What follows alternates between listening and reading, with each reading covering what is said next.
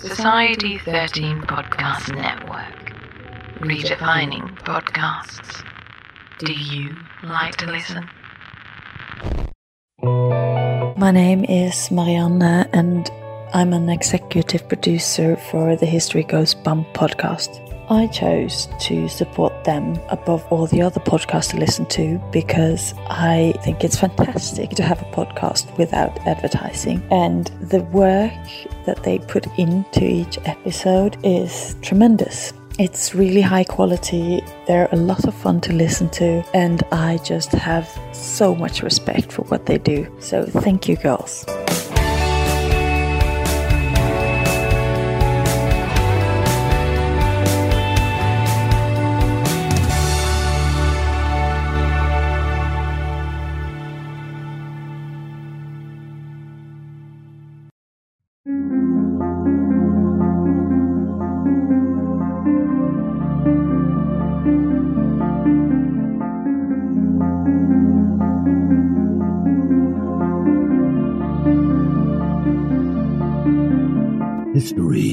The story of the world and of our lives.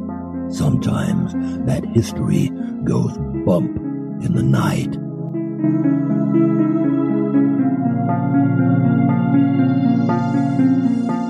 Broadcasting from the center of oddity and the supernatural in Central Florida, it's the History Goes Bump podcast. Hello, you spooktacular people. Welcome to this 215th episode of the History Goes Bump podcast. Ghost Tours for the Theater of the Mind. I am your host, Diane. And this is Denise. On today's episode, we're going across the pond to a little town called Derby. We're going to talk about Haunted Derby today. This was suggested to us by our listener, Nellie Johnson. Before we get into that, we have a boatload of people to welcome into the spooktacular crew, Denise.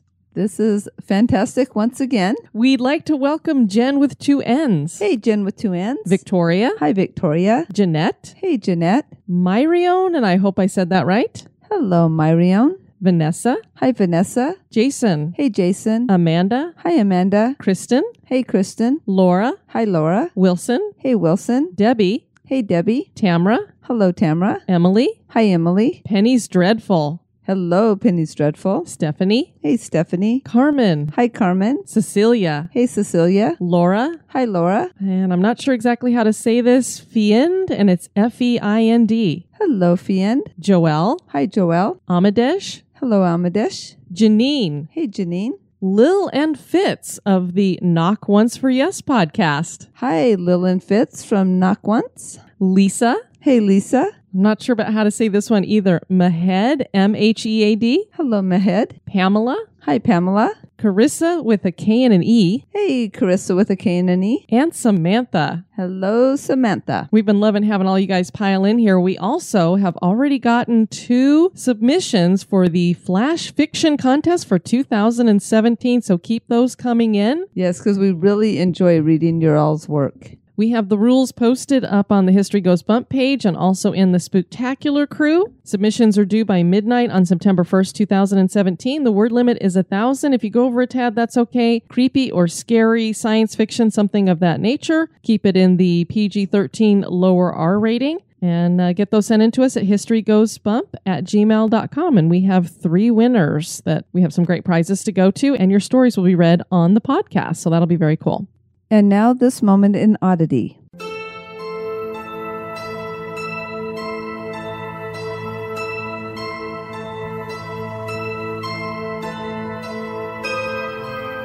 Human unicorns have been reported throughout world history.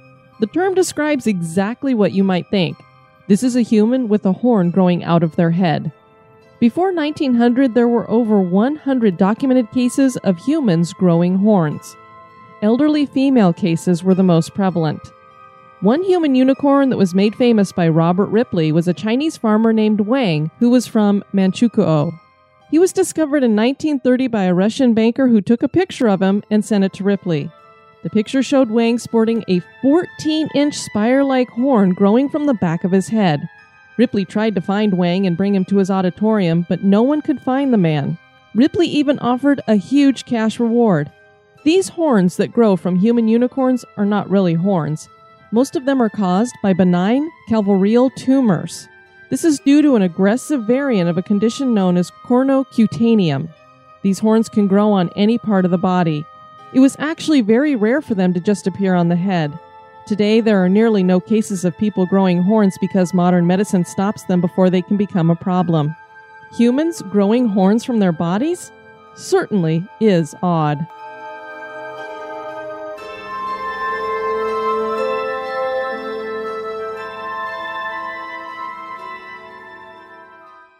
You're not afraid of a little ghost, are you? And now, this month in history.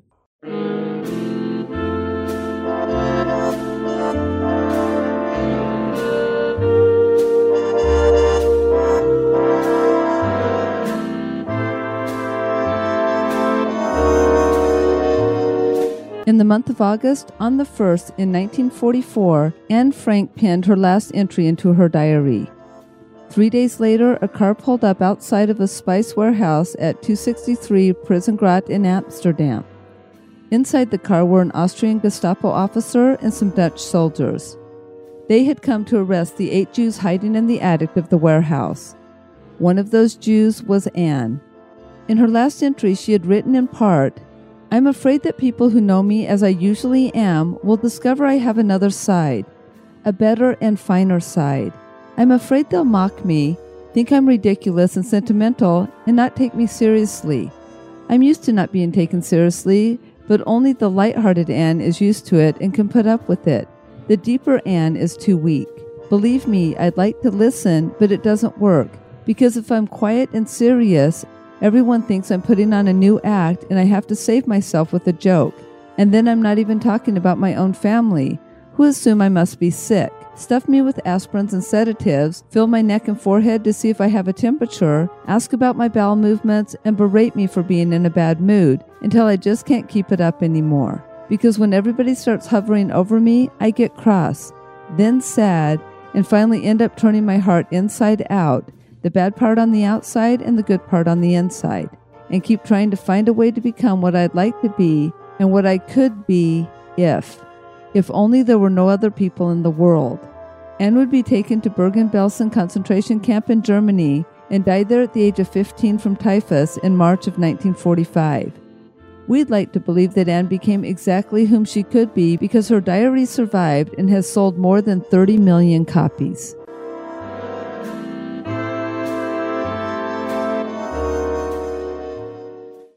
Derby has been described as the ghost capital of England. The city claims to have 159 known ghosts. The center of the city lies on a series of rolling hills and claims a history that goes back to the Roman occupation and forts. While it was once a place of strife and fortification, it became a center for the Industrial Revolution. The vast number of pubs still located in Derby serve as a testament to the value given to the public houses for centuries here. And just under the din of the nightlife are the stories of those things that go bump in the night. Come with us as we do a pub crawl and travel to a jail and hotels in search of spirits to find out if Derby really is one of the most haunted cities in Britain. The Derby area was first settled by the Romans. They began to build a series of forts to protect the boundary of this newly conquered area. One of those forts was across the Derwent River on the east side, and they called it Derventio. A civil settlement grew up around the camp, and the Romans stayed for over three centuries. The Saxons were the next group to arrive, and many historians believe that the Vikings were here at the same time and that both groups coexisted. The Saxons changed the name of the fort to Little Chester, and it still has that name today. The name Derby came around this time and is derived from the Danish word dior, which means deer settlement. The settlement grew from a place of fortification to one of trade, and by the 10th century it had a mint and a market. The town was filled with blacksmiths, carpenters, and comb makers. Derby was about mid sized with a population of around 2,000 by 1086. The Domesday Survey said of the town Derby was a self contained agricultural community grinding its own corn, fattening its own livestock, shaping its own crude farm implements, weaving its own cloth, and even catching its own fish from the Derwent and ills from Sinfin. Domesday also mentions six churches in the region All Saints, which became Derby Cathedral in 1927, St. Alkmund's, St. Michael's, St. Peter's, St. Werburgh's, and St. Mary's. In the early part of the 13th century, the marketplace of Derby was a busy commercial center with shops and stalls. The reign of Henry VIII would change things in Derby, with the king closing the priory, the leper hostel, and the friary in the 1530s. A tower was added to the All Saints Church at that time. During Bloody Mary's reign, a woman named Joan Waste was burned for heresy in Derby. Severe outbreaks of plague hit in 1636 and 1665. The town later became a center of defense, with Sir John Gell becoming governor of Derby in 1643, and he set up a garrison of parliamentary troops that helped defend Nottingham during the Civil War of 1642 to 1646. These troops took part in the defense of Lichfield, Hopton, Heath, Staffordshire, Cheshire, and Derbyshire. Bonnie Prince Charlie would set up his camp in Derby a hundred years later, and his council of war room that was at Exeter House has been set up as a replica at the Derby Museum in the city center. From the middle of the 18th century, porcelain was made in Derby. Gas began lighting the streets of the town in 1821, and the railway arrived in 1839. A new town hall was constructed in 1842, and a hospital for sick children was opened in 1877, followed by the Derby School of Art in 1878, and a public library and museum was built in 1879. Electric lights were switched on in 1894, and railway engine workshops employed much of the population. Derby would be awarded city status by Queen Elizabeth II on June 7, 1977. It was one of the few towns that still did not have city status up until then, even though it had a cathedral. Today, Derby is a city full of historical buildings and also apparently full of ghosts, Denise. Most of the paranormal activity in the city occurs in buildings situated along the old A6. There are reputedly ley lines here, and some claim that it is the psychic energy of these lines that draws spirits. Richard Felix is a leading paranormal researcher in the area, and he thinks there's another reason why there are so many hauntings here. He said, So many things have happened, so many people have passed through, so much energy has been expelled here. We have the last hanging, drawing, and quartering in England, and the only peer to be hanged for murder. A woman named Jenny Richards owns the terrace house on the outer edge of Derby. She is certain that she and her son share a home with the ghost of an old man. She has been touched by him, and her son has seen him. There are several private homes that are haunted, but some of the most haunted places in Derby are its pubs. Pubs have always been plentiful and popular in the town. It is said that in 1588 there was one alehouse for every 40 people, and by 1688 one alehouse to every 30 people. By 1633, Derby had an estimated population of 85,574 and around 541 pubs. That's a lot of ale, Denise. yes, it is. Well, since there are so many haunted pubs in this city, we probably should do a haunted pub crawl right now. Absolutely. So go ahead and grab your virtual brew yeah, so whatever you drink, or if you're like us and you don't drink alcohol, a lemonade, a tea, whatever, a Coke, something like that, belly up to the first bar that we're going to go into. This one's called the Fat Cat. The Fat Cat Pub used to be called Tonic. It is spread over two floors and stands over what is believed to be a former stable. The haunting connected to this pub is on the outside where a few witnesses claim to have heard the sounds of horses and actually see the apparition of a man trying to catch a horse. A ghostly horse and carriage has been seen making its way past on Friargate. And so, moving right along, we get to the Seymour's Bar. Seymour's Bar is known for being a small, cozy place with an indie music jukebox. There is a large outdoor drinking area adjacent to St. Werburgh's churchyard. And that may just be the problem for this little bar because it reportedly is haunted. Employees claim that the spirit of a friendly, elderly woman dressed in gray haunts this pub. The smell of lavender accompanies her presence. There are reports of mild poltergeist behavior that involve the disappearance of small items that generally show up again a few days later. Whenever I hear about poltergeists doing this kind of thing where they take things and then they bring them back a few days later, I always wonder what that's about Do they think to themselves, I like those keys. I think I'll borrow them for a couple days? Do they test them out and find out they can't open anything with them or they just get tired of playing with them and then return them? I, what is the deal with them taking things and then returning it later? Or they just appreciate watching us run around frantically trying to find them and uprooting the house only to find them in a place we already looked for. Ah, see, that's the kind of ghost I'm going to be a prankster. So maybe that is the problem. Yes. just having a lot of fun. And me, I'm going to have a lavender smell, even though I don't wear it that much because I love the smell of lavender. Well, it's better than, I, I don't know what an old, old lady smell is. Oh my. Next up on our pub crawl, we have the Silk Mill Ale and Cider House. And I like the sound of cider. I love cider. The Silk Mill Ale and Cider House was built in 1928 to replace an older pub that had the same name. It looks similar to the old Dolphin pub, and it has this Tudor style. So, another pub we're going to talk about in a minute. They both have a Tudor style to them. The Silk Mill name was inspired by a nearby iconic Industrial Revolution mill, where silk was first spun on John Lombe's factory system in 1722. That silk mill is said to be haunted by a young boy worker who was kicked down the stairs for not working hard enough. Talk about needing some child labor laws. This Silk Mill pub features three areas. It has a central bar, a dining area at the rear, and the Offiler's Lounge through an arched opening to the right of the bar. And the pub is said to be haunted by the ghost of a Jacobite who was billeted here in the 18th century. And now the Seven Stars Pub. The Seven Stars Pub is very old and is known to locals as Seven Seats. The resident ghost here is known as George. He used to manifest as a shadow figure in the attic, but now is heard as a whispered cacophony of disembodied voices as he manifests with poltergeist activity. He switches off the lights and beer taps. There was a mysterious well found under the pub in the 1960s, and some wonder if this is where George's spirit has come from. Did he perhaps fall into this well? Next up, we have Falstaff Public House. The Falstaff Public House is a smaller and quieter bar tucked back up off of Silver Hill Road. It was formerly the Falstaff Hotel and looks like a hotel, still being that it is two story and rather big for a pub. It is built from red brick and has several fireplaces. There are three separate rooms here a cozy snug, and that's what they call the room, a small yard with an impressive modern sculpture, and the main bar. The pub is full of Offiler's Brewery memorabilia and other artifacts.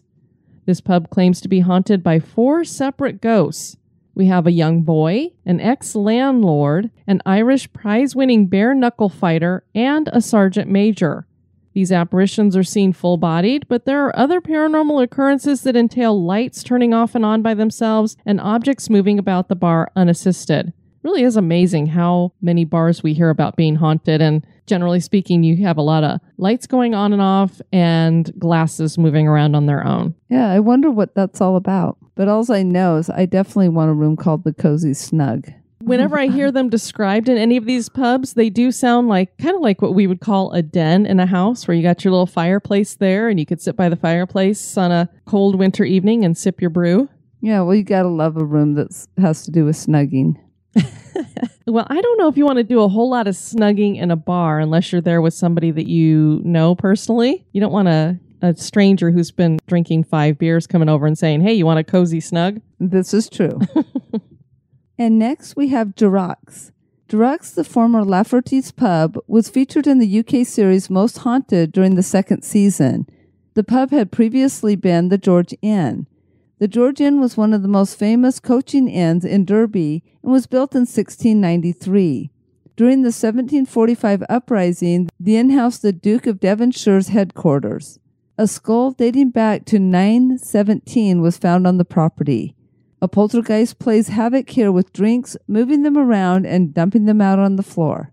So I wonder if it belongs to that skull. And I find it fascinating that they have this skull dating back to 917. It's amazing that it managed to last that long and they just dug it up under the property. I know that's just But you know, if you have a skull that just happens to show up under a property, why would it be there? I don't suppose they just buried one person there.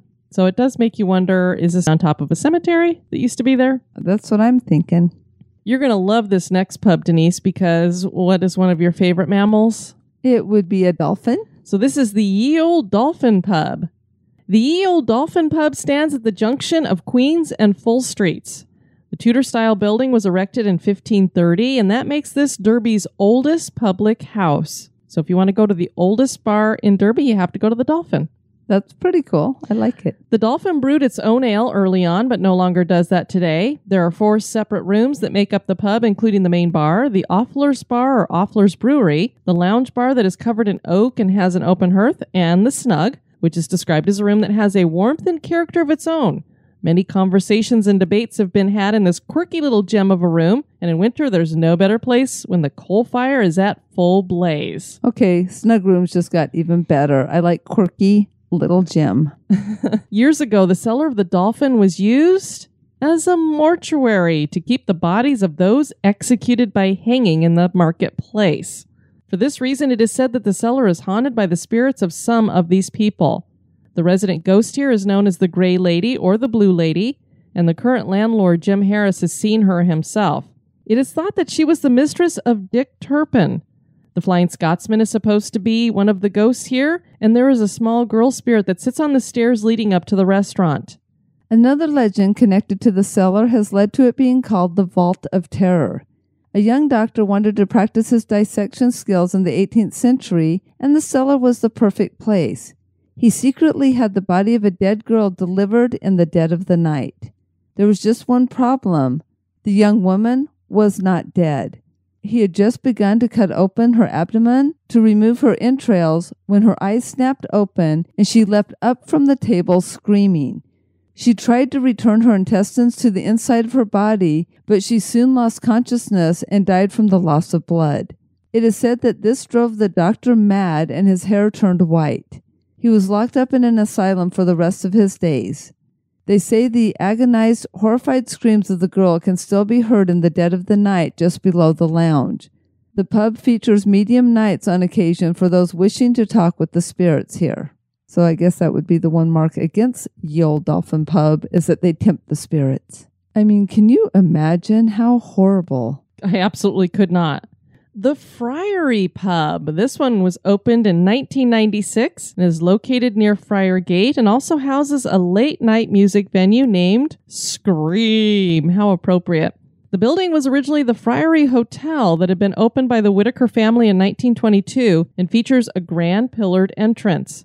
Before the hotel, this was the residence of Samuel Crompton. It was built in 1730 using many of the bricks of the building that was here before that, a Dominican friary.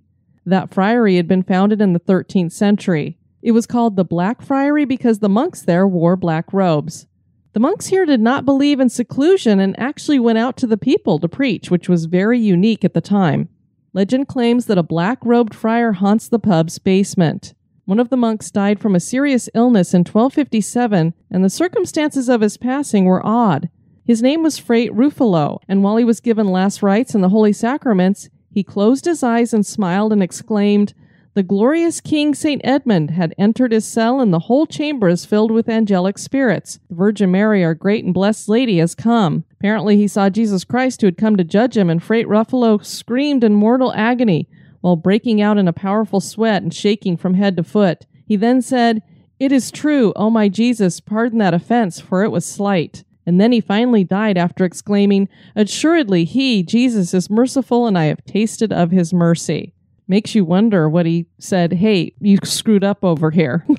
Poor monk's like, It was just, it was slight. I didn't mean it. But it was just a small infraction, Jesus. When you said it like that, you're starting to make me think of Monty Python and the Holy Grail. But of course.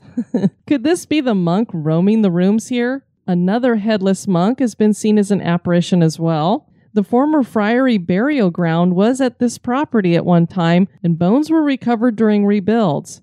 Henry Mosley owned the hotel in the 19th century, and he committed suicide by shooting himself.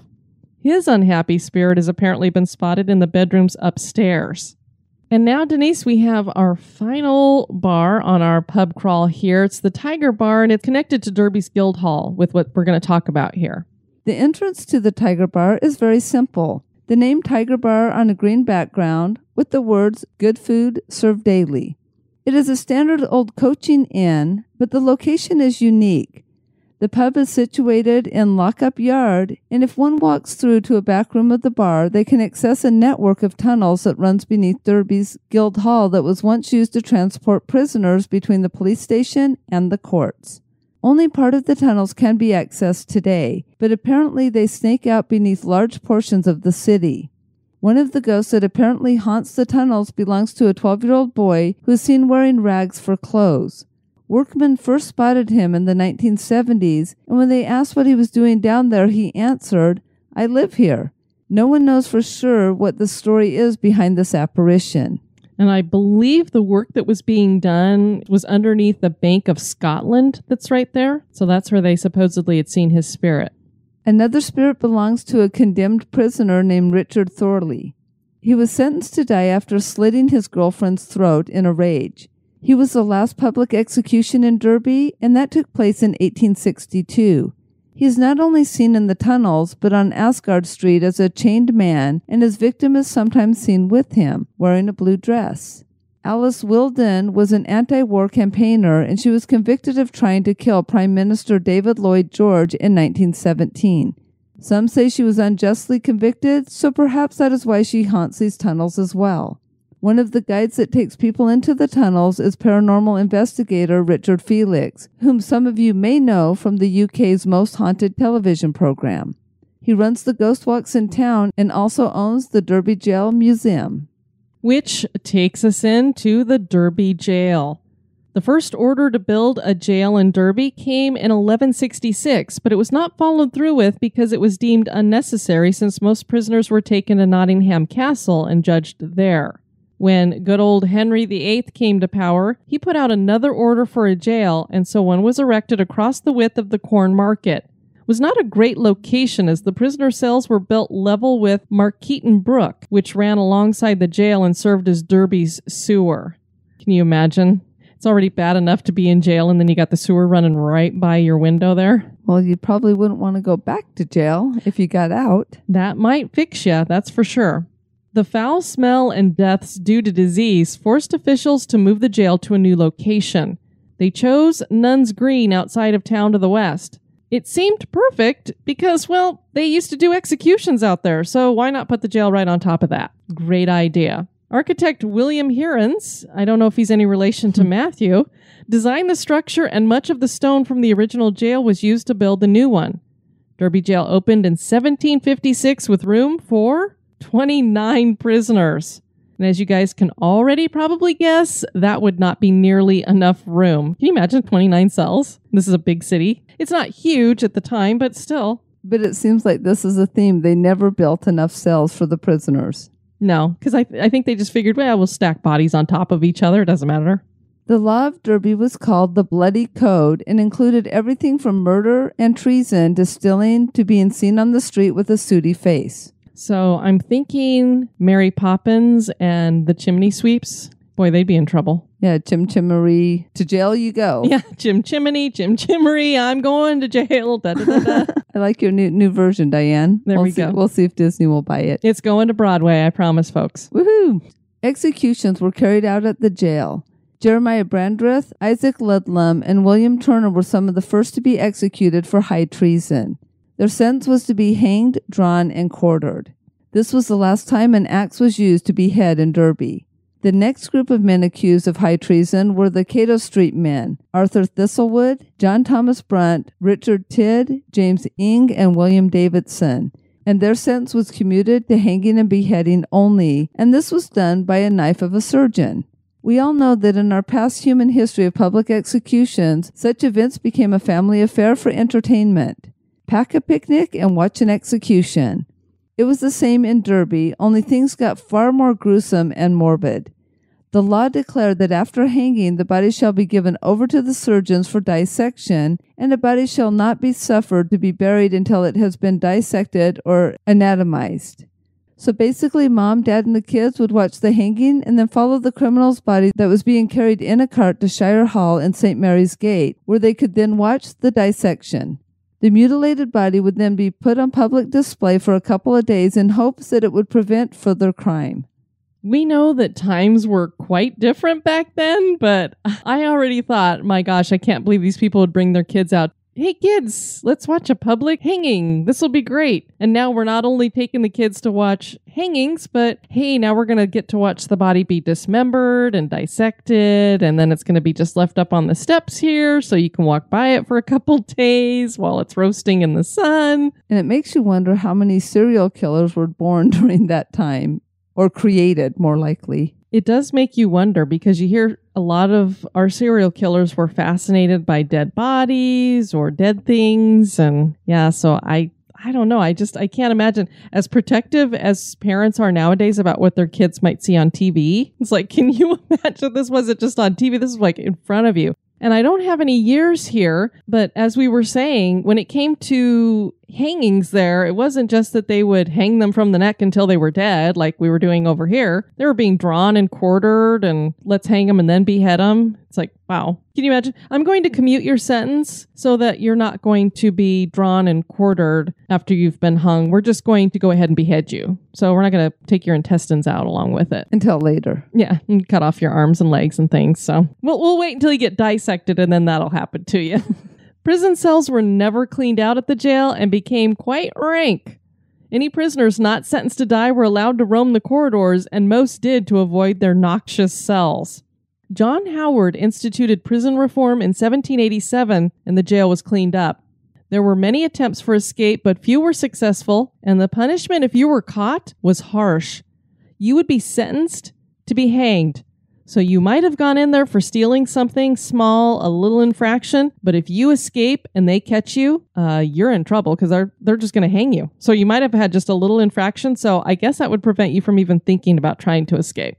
Because of the horrid conditions and the amount of death that the Derby jail housed, it now seems to be haunted, and many say that it is the most haunted location in Derby. I would deduct they're probably right with all the stuff that happened.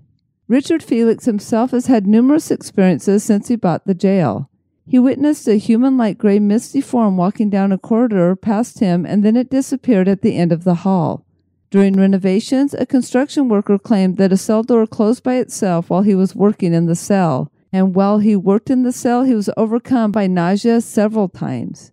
This same cell has made numerous investigators and visitors sick. Another visitor saw the horrific vision of two men hanging from a fixed beam inside of a cell.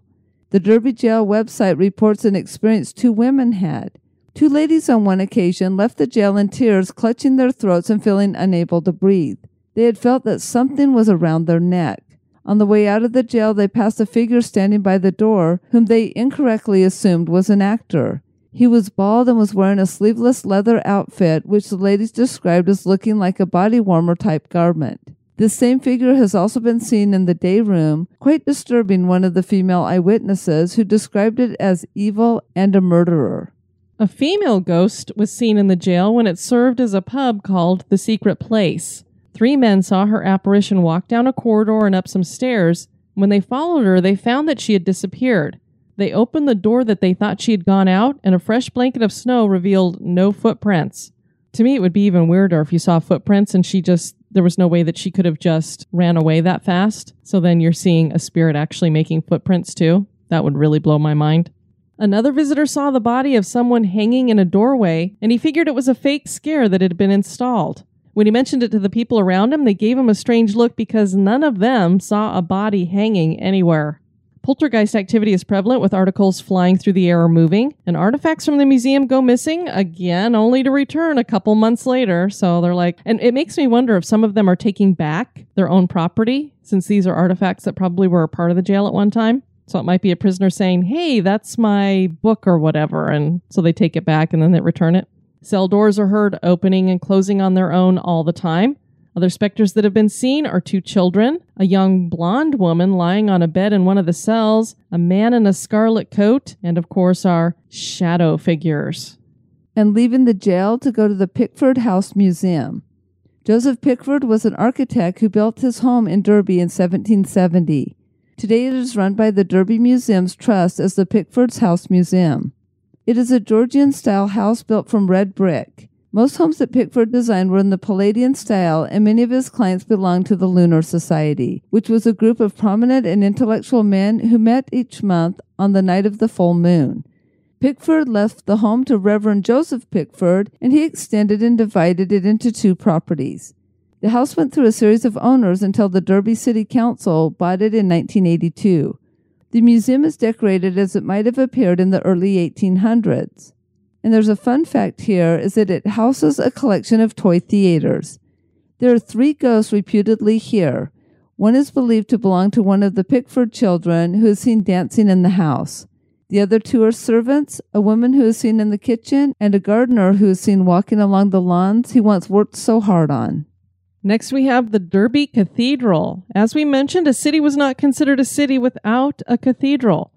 During the late 19th and early 20th century, England began transforming churches into these cathedrals. The All Saints Church in Derby became Derby Cathedral in 1927. The All Saints Church was originally founded in 943 AD by King Edmund. Throughout the years, it was rebuilt and added to, with King Henry VIII adding the 212 foot tower during his reign. The church was demolished in 1723, leaving only the tower, and then rebuilt under the design of James Gibbs. The new church featured memorial carvings and ornate wrought iron screens. Something else seems to have been added to the cathedral, and that is hauntings. Many spirits have been seen in the vicinity of Derby Cathedral. One specter belongs to Charles Edward Stuart. He has been seen wearing Jacobite clothing and entering the cathedral. Bonnie Prince Charlie reputedly haunts the premises. And we have our infamous lady in white here. She appears to be crying and walks the stairs at the back of the building. It's about time she showed up because all the other places kept having ladies in gray. And now the Old Bell Hotel. The Old Bell Hotel was originally a coaching inn built around 1650, making this Derby's oldest hotel, bar, and restaurant. It was the main stopover for people traveling by coach through the country. At the time, there were 50 guest rooms. The Old Bell Hotel is believed to be haunted by several ghosts. One of the most famous spirits belongs to a former linen maid named Mabel. Linen maids stripped beds, washed the sheets, and then remade the beds. She had taken up with a young man in town and become pregnant. He was taken off to fight in a war and was killed. She was so distraught upon hearing of his death that she hanged herself in room six. Her ghost has been witnessed in the bar area and in room six. Guests have come back to their room to find their clothes neatly folded at the bottom of their beds, and when they inquire if a member of the staff has done this, no one claims to have done it and the management is said to tell the guests that the staff are lazy and would never do such a thing. Can you imagine, Denise, you working at the Polynesian resort and somebody comes up to you and says, Hey, I don't know if it was one of the cleaning ladies, but somebody folded all of our clothes for us and put them at the end of the bed. We'd sure like to thank her. And you'd be like, huh, The maids around here are way too lazy. They would not have done that. I would never say that because I love my housekeepers. So y'all keep mousekeeping because you're awesome. Mousekeeping, I love it. A staff member claims to have caught Mabel's apparition in a photo. People are not sure if Mabel is the poltergeist that is experienced in the dining room or if someone else is haunting the restaurant. One waitress claimed that after she set the tables in the restaurant, something moved the silverware into a different order. Again, here we have a prankster, Denise. That's what I would be doing. Look, she turned her back. Quick, move the spoon and the fork. Or maybe they're like, okay, what's wrong with you? You put it in the wrong order. So that could be. Maybe they are like, no, this is the way you're supposed to be doing it. Exactly. A barmaid was once hit in the back of the head by a wooden coat hanger when no one else was anywhere near her. Another upstairs room is haunted by a servant girl who appears when children are present. It is thought she was murdered by the Jacobites in 1745. She is seen dressed in 18th century clothing with a white cap. Another sighting of this woman was in the 1930s by a landlord whose son was suffering an asthma attack and was choking. He ran into the boys' room and discovered a lady dressed in what he thought was some kind of 18th century costume, bending his son over and patting him on the back. As the boy's father took over, the mysterious figure simply vanished before his eyes. And again, in the 1950s, this same woman was seen standing over a baby in this same room that was being used as a nursery. The mother thought she was going to pick up the baby, so she rushed over, I don't know, to protect the baby or something, only to watch the spirit fade away. Oh, so she's definitely connected to the young ones, and it seems very protective. Yeah, I mean, at least she's being helpful. There are so many places in Derby that are said to be haunted. Is there really a division of Roman troops still marching along the Chester Green? Does PC Joseph Moss, the first police officer killed in Derby, haunt the fish market that stands over the former police station where he served? Does a ghost sporting a long black overcoat walk between the walls of a McDonald's and a Foot Locker on St. Peter's Street? Are any of the previous locations we covered in this episode haunted? Is Derby really one of the most haunted cities in Britain? Well, that is for you to decide. Well, that was a lot of hauntings going on there in the city of Derby. Another place we need to visit, Denise. Yes, I've added it to the list. And now, Denise, we're going to head to Montana. And I think we've only done one other place in Montana. This next episode is going to be about Conrad Mansion Museum. We're looking forward to bringing that to you guys. We'd love to have you guys check out our website at historygoesbump.com. And Denise, if people want to send us some feedback, where can they do that? They can do that at historygoesbump at gmail.com.